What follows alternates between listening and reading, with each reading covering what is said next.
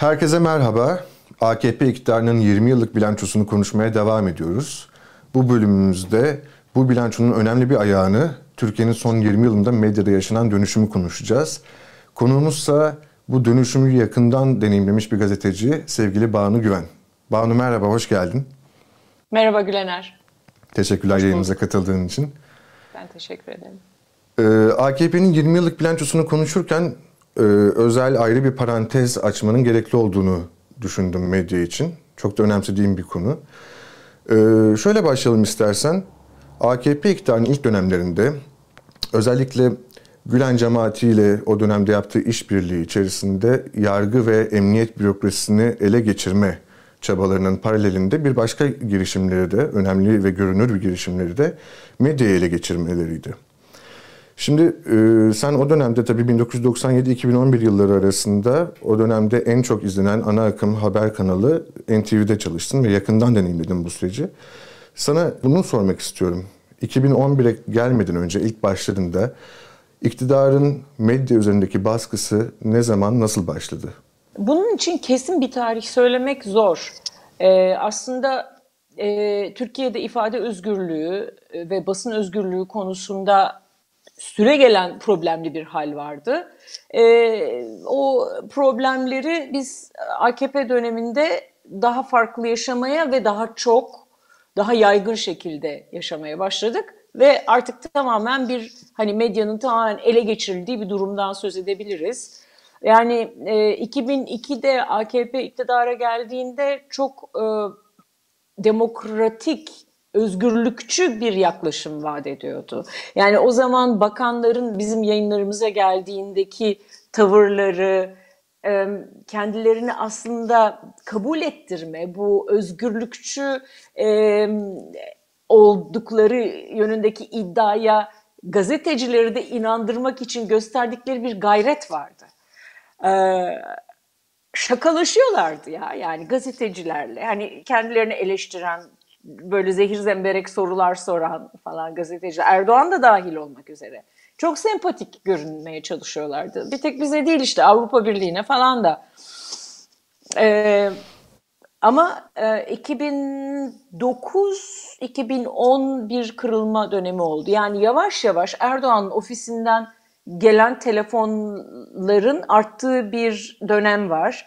Yani ben e, yöneticilerle beraber oturmadığım için, sadece kendi işimi yaptığım için e, o telefonları doğrudan anlatabilecek kişi değilim. Ama şunu biliyorum, oradan aranıyor ve deniyor ki Erdoğan'ın korumalarının insanları dövmesini artık vermeyin mesela. Mesela bu bana gece haberi yaptığım dönemde ilk bir defa böyle bir şey yaşandı. Ben dedim ki yani bütün gün girilmiş, ana haberde girilmiş. Ben, ben de gireceğim yani. Hani böyle bir haber var, hiçbir yerde girilmese gireceğim. Yani çünkü zaten bu biliniyor yani, böyle bir şeyi nasıl saklarsınız? Saklayamayız. Yani bir şekilde ama üstesinden gelinebiliyordu.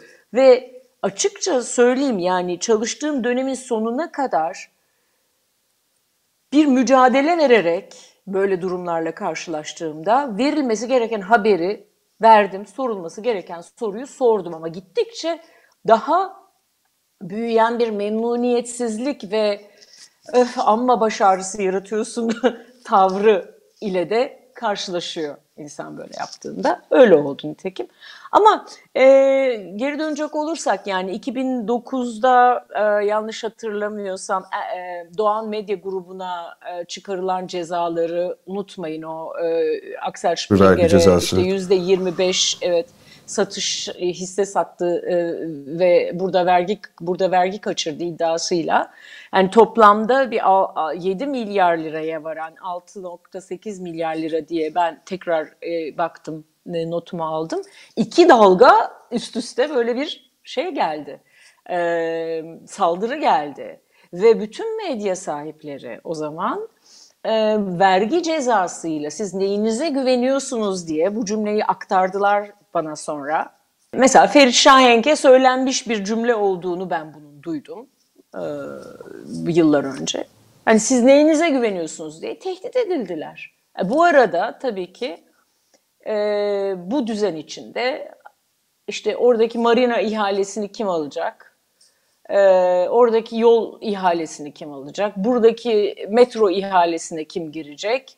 Böyle şeyler, işte kim girecek değil, kim alacak? Bunun için bir yarış halindeydiler. O yarışta ipi göğüsleyenlerin kim olduğunu görüyoruz. iki bin on üçten beri işte, hani önce Çalıklar'daydı, şimdi iki bin on üçten beri Kalyon grubunda, A T V o e, Sabah grubundan söz ediyor. iki bin yedide yanlış hatırlamıyorsam A T V Sabah grubu e, T M S F tarafından el koyuldu, sonra Çalık grubuna satıldı. Evet. O dönem evet. zaten Çalık grubunun genel müdürü Berat Albayrak'tı. Hemen sonrasında evet. da Star Medya evet. grubu Ethem Sancağı e, satıldı sanırım.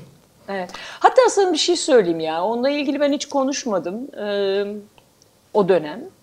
E, bu değişiklikten sonra A Haber kurulurken mesela bana bir teklif gelmişti. E, fakat ben burada organik bir bağ var. Siz nasıl bağımsız gazetecilik yapabilirsiniz ki? Te, yani... Bunu da garanti etmişlerdi bu arada. Hani kimlerle konuştuğumu söylemeyeceğim. Yani buna inanmıyorum. Ben o yüzden hani usulen buluştum, dinledim ve çok teşekkür ederim. Ama mümkün değil demiştim. Hani bunu bilmek için de gerçekten bir medyum olmaya falan gerek yoktu. Müneccim olmaya gerek yoktu. E, görüyoruz nasıl kullanıldığını oranın ve şurada altını çiz, çizmemiz gereken bir nokta var Gülener. İşte iki bin altı iki bin yedi bu yıllarda hem Doğan grubuna yönelik baskının hem işte e, bu T M S F'ye e, verilmesinin a, Sabah grubunu falan filan arkasında işte Gül, Gülen'in kadrolarının olduğu, işte hükümetin tam ifadesiyle FETÖ'nün olduğu falan söyleniyor. Bu bir ortak operasyondu. O yüzden biz suç ortakları diyoruz bu iki cenaha. Şu an düşman olan iki kardeşe, öyle diyeyim. Yani birbirlerini destekleyerek e, gittiler. Yani bunlar Erdoğan'ın e, bilgisi dışında yapılmış şeyler olabilir mi? Değil. Aynı amaca hizmet eden... E, Aynı amaç için beraber çalışan, yani aynı amaç değil, yani kendi aralarında bir iktidar kavgası olduğunu gördük sonra, ama hani benzer amaçlarla hareket eden, paralel şekilde işbirliği yapan e, bir e, iki iktidar ortağından söz ediyoruz aslında burada. Dolayısıyla el birliğiyle medyayı bitirdiler ama sonra Gülen kendi medyaların, kendi medyasını ya da onun sempatizanlarının kurduğu bütün medya kuruluşlarının tek ta, tek kapandığını görmek durumunda kaldı. Ee, böyle yani ben iki bin dokuz iki bin onun bir milat olduğunu söyleyebilirim. Özellikle iki bin ondaki referandumdan sonra. Ana, yani kısmi anayasa değişikliği referandumundan ve askeri vesayetin sona erdiğini söylediğimiz dönem ya o. Yani gerçekten muktedir olduğunu hissettikten sonra Erdoğan her alanda zaten tavrı değişti. Çok daha sertleşti her şey ve artık iş şuna döndü. iki bin on bir seçimlerinden önce hangi partiden kim ekrana çıkabilir? Özellikle H D P, yani o dönem bağımsız olarak katılıyorlardı seçimlere. Hı hı. İşte bugünün H D P'si diye düşünsün izleyenler, o, o partinin adayları kimler çıkar, kimler çıkamaz. İşte C H P'liler bizimle aynı sürelerde konuşamaz falan gibi net direktifler verilmeye başlandı. Programlar bitti. N T V'den ayrılmaya varan süreçte böyle bir röportajın engellenmesiyle oldu değil mi? Leyla Zana röportajının engellenmesi. Evet, yani ben aslında yani çıkarılacakmışım işten. ee, onu e, bana bunun e, tebliğ edilmesinin planlandığı tarihten önce bu röportajı yapacaktım. Olmayınca ben de Aa, bu iş böyle olmaz. Ee, ben boykot ediyorum o zaman yayını deyince, o çıkana kadar. Ee, biraz daha erken öğrenmiş oldum. Sonra da seçim bir olsun bakalım diye beklendi. O sıralarda bir de N T V'de Star, e, öncelikli gündem Star televizyonunun hayata geçirilmesiydi. O alınmıştı. Yani siyasetten çıkalım biraz da biraz eğlenceye bakalım falan. Ne oldu? Bugün yani e, Maske adındaki bir program genelge çıkarttırdı. Yani ben gerçekten, bu da ayrı bir şey. Yani programın kaldırıldığını okudum bu sabah. Ayrıntısına bakamadım. Dün gece galiba ekranlara veda etti diye bir haber çıkmış. Ee, daha önce de genelgeyle program arasındaki bağ kurmaya çalıştım. Yani izlememiştim. Genelge sayesinde programdan haberim oldu. Ee, sonra da oturdum izledim. Bir türlü anlayamadım yani hani nasıl bir, böyle bir milli manevi değer, toplumsal aile e, yapısına e, ve toplum yapısına tehdit falan oluşturan ne var yani? Göremedim. Bilmiyorum. Çok garip bir noktaya geldik. Bu alın size entertainment, eğlence. Buyurun. Peki Banu, istersen şununla devam edelim. Şimdi bu ilk dönemde iki bin onların ortalarına kadar işte topyekün bir e, girişim halinde, işte ana akım medya gruplarına satın alınması olsun, sansür mekanizması olsun, dediğim gibi iktidardan gelen telefonlar vesaire. E, fakat onun sonrasında tabii ki işte bu basınç e, bir yerden kendine yeni yollar bulacaktı ki e, iki bin on üçten sonra belki bir çiz, kırılma noktası çizersek Türkiye'de internet e, medyası e, yani bangır bangır e, ilerledi. Sen de katılırsın sanırım. Şunu sormak istiyorum. Biz seninle yıllar önce iki bin on yedi yılında Budapeşte de bir çalıştaya katılmıştık. Medyanın ele geçirilmesi konusunda. Dünyanın farklı yerlerinde otoriterleşen siyasi iktidarlar altında medyanın nasıl ele geçirildiği üzerine bir çalıştaydı. Türkiye'den katılan az sayıda gazeteciden evet. ikisiydik sanırım. Ve her yerde gördüğümüz şey internet medyasının işte kamu haberciliği açısından özellikle bir şey olması, nefes alınan tek yer olmasıydı. Türkiye'de bu nasıl oldu sence? Şöyle söyleyeyim, bir, bir geriye gittim. O dönemlerdeki e-maillerime baktım falan. Çünkü iki bin on birde ben işten çıkarıldıktan sonra Gülener, ne yapayım diye düşündüm. Bir arkadaşım sağ olsun, ben o zaman bunları öngörememiştim. Bana bir, benim ismimin hakkını, web sitesini almış. Yani tam böyle mi söyleniyor bilemedim şimdi hala da. Ee, Ben orada bir blog yaparak yayına devam ettim. Ama o zaman doğrudan daha canlı yayın imkanları falan yoktu. Eğer bugünkü imkanlar o zaman olmuş olsaydı, o zamanki enerjimle çok daha fazla iş yapabilirdim. Fakat hani böyle bir tek tabanca olarak e, götürdüm. İşte ne bileyim, halk sağlığıyla ilgili bir şeyler yaptım. Hiç işte sakıncalı olabilecek bir takım söyleşiler yaptım. Gezi olaylarında e, orada gene aktarabildim falan. Ee, o zamanlar bir Vine diye bir şey çıkmıştı. İnsanlar onu kullanıyorlardı. Sonra da Park'tan e, işte e, Çapul T V yayınları başladı. Yavaş yavaş o dönemde nasıl imkanlar var? Bunlar e, e, yoklanmaya başladı. İşte Serdar Akınan bir e, girişimde bulundu. Onun o zaman kanalın adını bak hatırlamıyorum ama o da ilk girişimcilerden. Bu arada bir grup arkadaş biz oturduk, web T V yapmak lazım diye düşündük. Sonra farklı sebeplerden o hayata geçemedi. E, bayağı bir yol kat etmiştik ama şunu da söyleyeyim. Şimdi böyle bir şeyi e, tabii ki bir sermayeyle yapmak zorundasın. Yani ben web sitesine e, o blog olarak tanımlanabilecek e, sayfada haberleri vermeye başladığımda şunu demiştim. Yani bizim için habercilik yapmak için stüdyo falan gerekmiyor artık. O sırada da mesela N T V, hani sürekli oraya dönmek istediğimden değil, bu iyi anlattığı için olayı. Ee, N T V işte yeni stüdyosuna, yeni binasına geçmiş. Şu kadar metreküp e, cam, bu kadar ton çelik, bu kadar metrekare alan falan diye stüdyo övüyordu. Halbuki içinde bir şey yoktu onun. Ama şununla artık biz çekim yapıp, röportaj yapıp bir yerde haberi yakalayıp onu yayınlamaya başlıyorduk. Yani yurttaş gazeteciliğinin de başladığı dönemler olabilir. Twitter daha başka türlü kullanılmaya başlandı falan filan. Ee, ama bütün bunları da tabii ki biz sermayesiz sürdürebilmek çok zor. Sermaye derken kaynaksız diyeyim sana. Yani ya kendin kaynağını yaratacaksın. Ya o zaman bu koşullar pek yoktu ve tekrar dönüyorum, biz web T V, birkaç kişi web T V oluşturmaya çalıştığımız zaman hani bize destek, sponsorluk falan verir misiniz diye gittiğimiz insanların hepsi çok zor. Hani bizim işimiz de var, tehlikeye atmak istemeyiz cevabını veriyorlardı. Yani özellikle yani o kadar etkisi olmuş ki o Aydın Doğan'a kesilen, kesilmek istenen büyük cezanın, daha başkalarına belki e, verilen gözdağlarının kaynak bulmak çok zordu.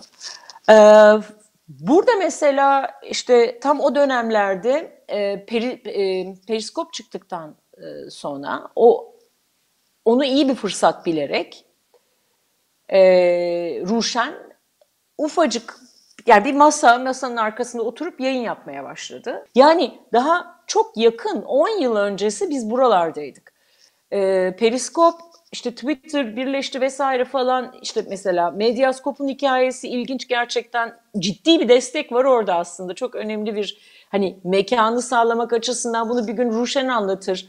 Ama orada işte asgari ücretle de olsa e, e, sigortası da yatarak bir takım genç insanlar yetişme imkanını buldu falan. Böyle böyle yollar açıldı. Sonra şimdi bugün artık herkes e, haberleri telefondan izliyor, bilgisayarında açıyor. Yani on demand denebilecek gibi bir durum söz konusu. Bir de saati maati yok bu işin yani pek artık. Yani YouTube'un mesela e, e, sürdürülebilirlik açısından sunduğu imkanlar çok gelişti. İşte Nevşin, e, o da birden çok kişinin e, e, çalıştığı bir, yani ufak da olsa bir ekip kurdu. O da yayınını yapıyor falan.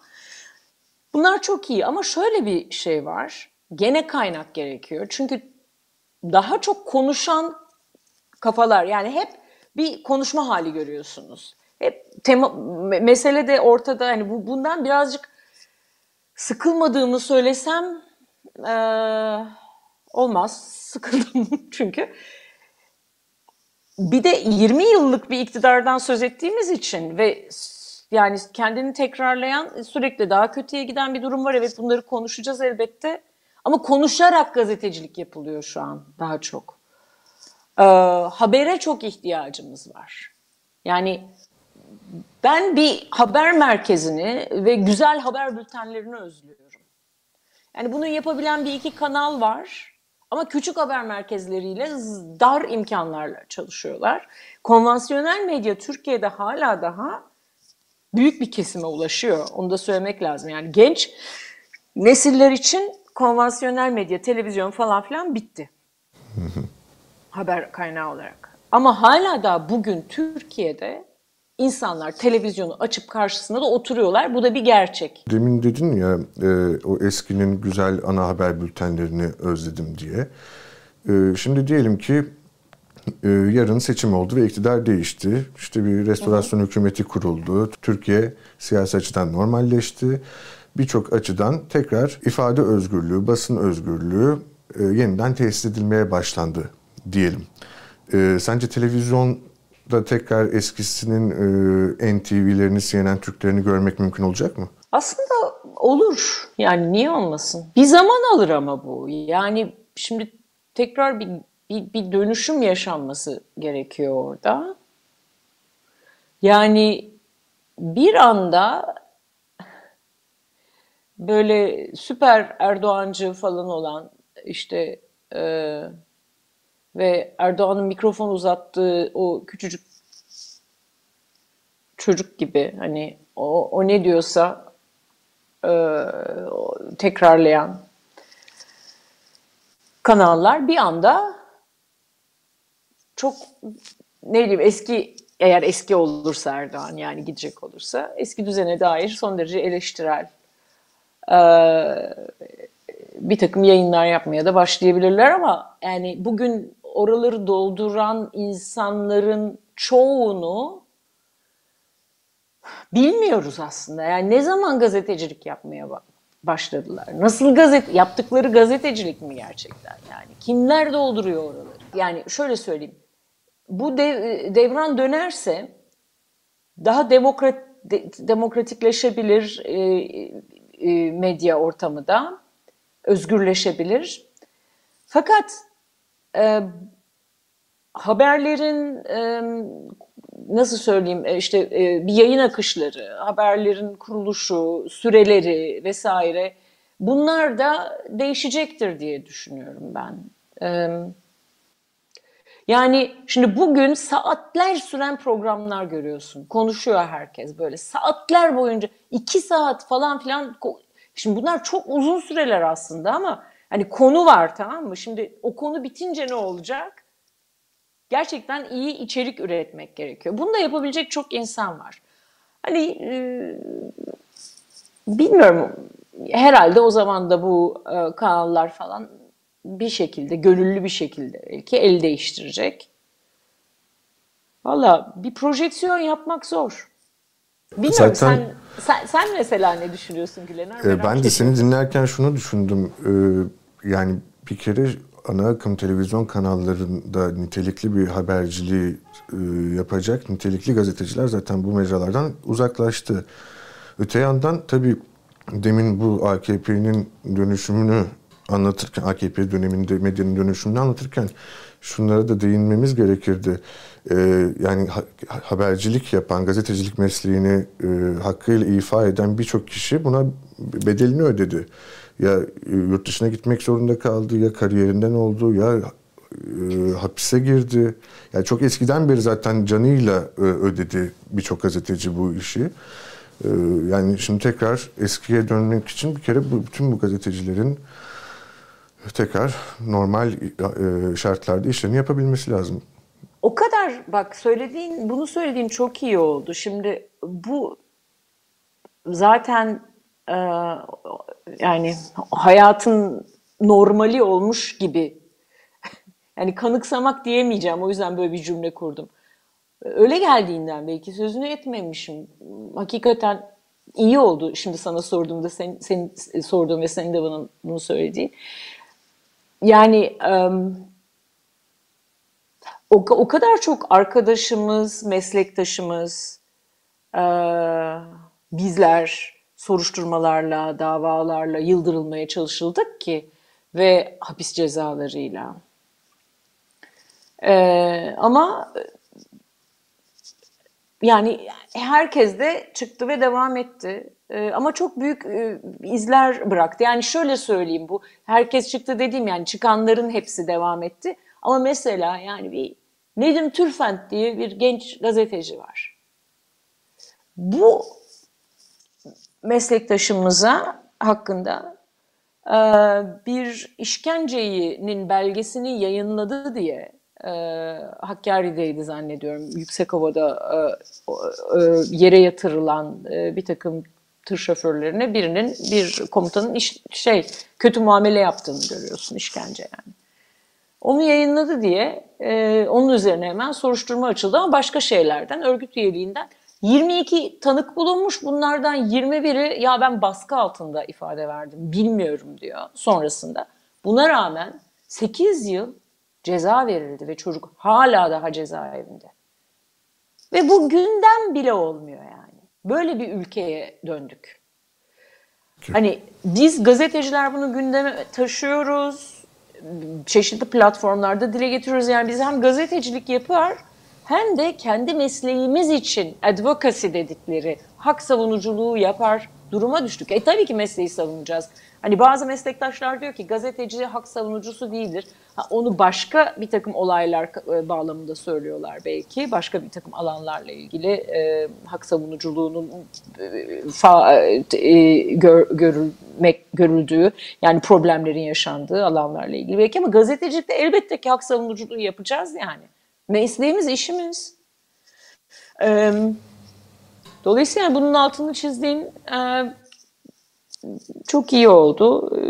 İşte çok çok büyük zorluklar çekenler var. Yani bizim mesela, tamam N T V'den söz ediyoruz ama İmece T V mesela ya da Hayat T V öteki tarafta, onlar da iki bin on altıda bu darbe girişiminden sonra kapatılan yerler. Yani belki buna da geleceğiz ama ben şimdi konusu açılmışken söyleyeyim. İmece T V kapatıldıktan sonra benim oradaki arkadaşlarımdan, gazetecilik yapan, işte teknik ekipte çalışan falan arkadaşlarımdan, İşte bir araştırma şirketinde veri girenler, e, gidip bir dükkan açıp işte gıda işine girmeye çalışan ama işte yapamayan, başka şehre taşınmak zorunda kalanlar, marangozluk yapmayı deneyenler, e, e, başka daha bir sürü şey sayabilirim yani.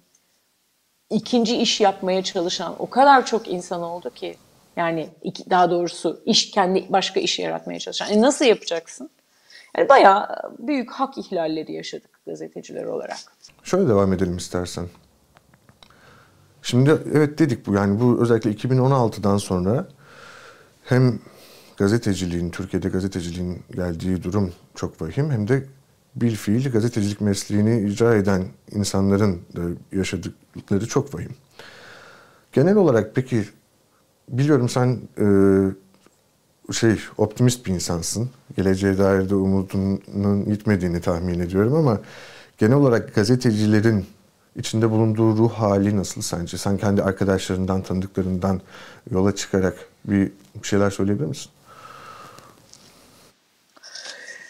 Ee, değişken, yorulan, e, artık hani sıkıldım yapamayacağım diyen e, arkadaşlarım var. Sıkıldım değil de dayanamıyorum diyen. Yani şimdi bu online ortam diyeyim, hani internet ortamında yapılan gazetecilikle e, işini en iyi şekilde devam ettiren ama ancak geçinebilen falan arkadaşlar var. Geçinemeyenler var. Bunlar ayrı.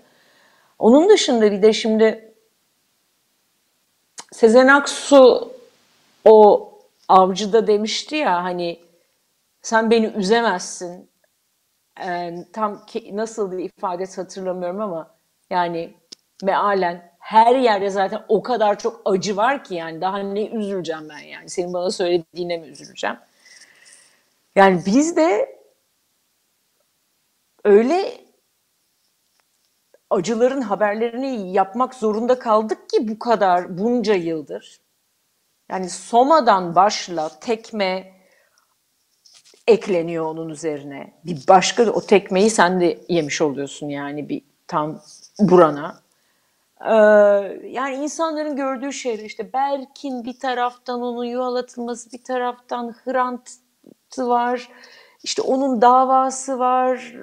Tekrar da davanın o korkunç şekilde sonuçlanması sonrası cezaevindeki arkadaşlarımız, tren kazaları, orada ölenler, onların ailelerinin başına gelen iş cinayetleri diyeceğiz ve o bu, bunların yanına kar kaldığı bir takım şeyler işte e, yapılar.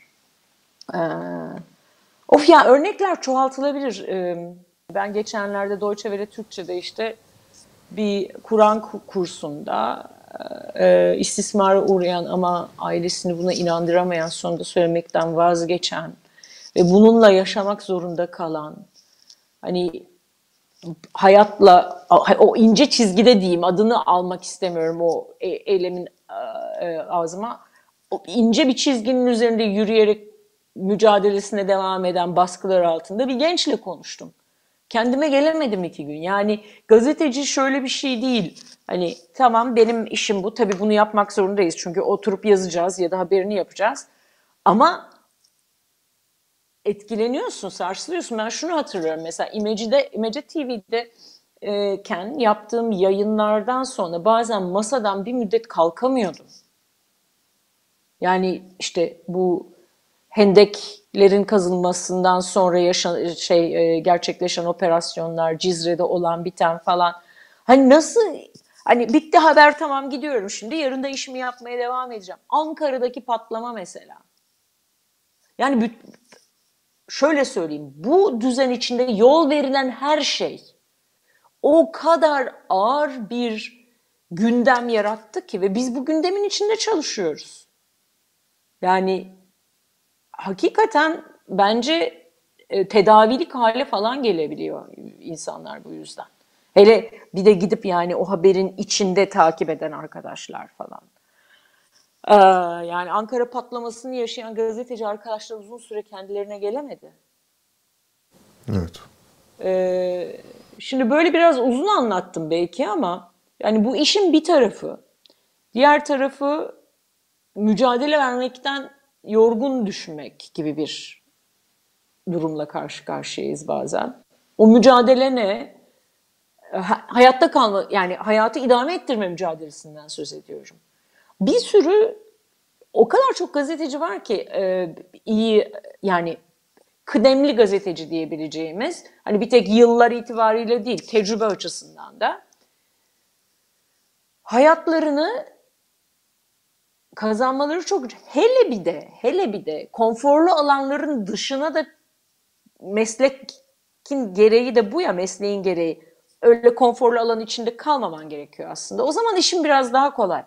Ama bütün sorulması gereken soruları sorduğunda, her e, alana girip baktığında, o zaman gerçekten yer bulamazsın kendine yani.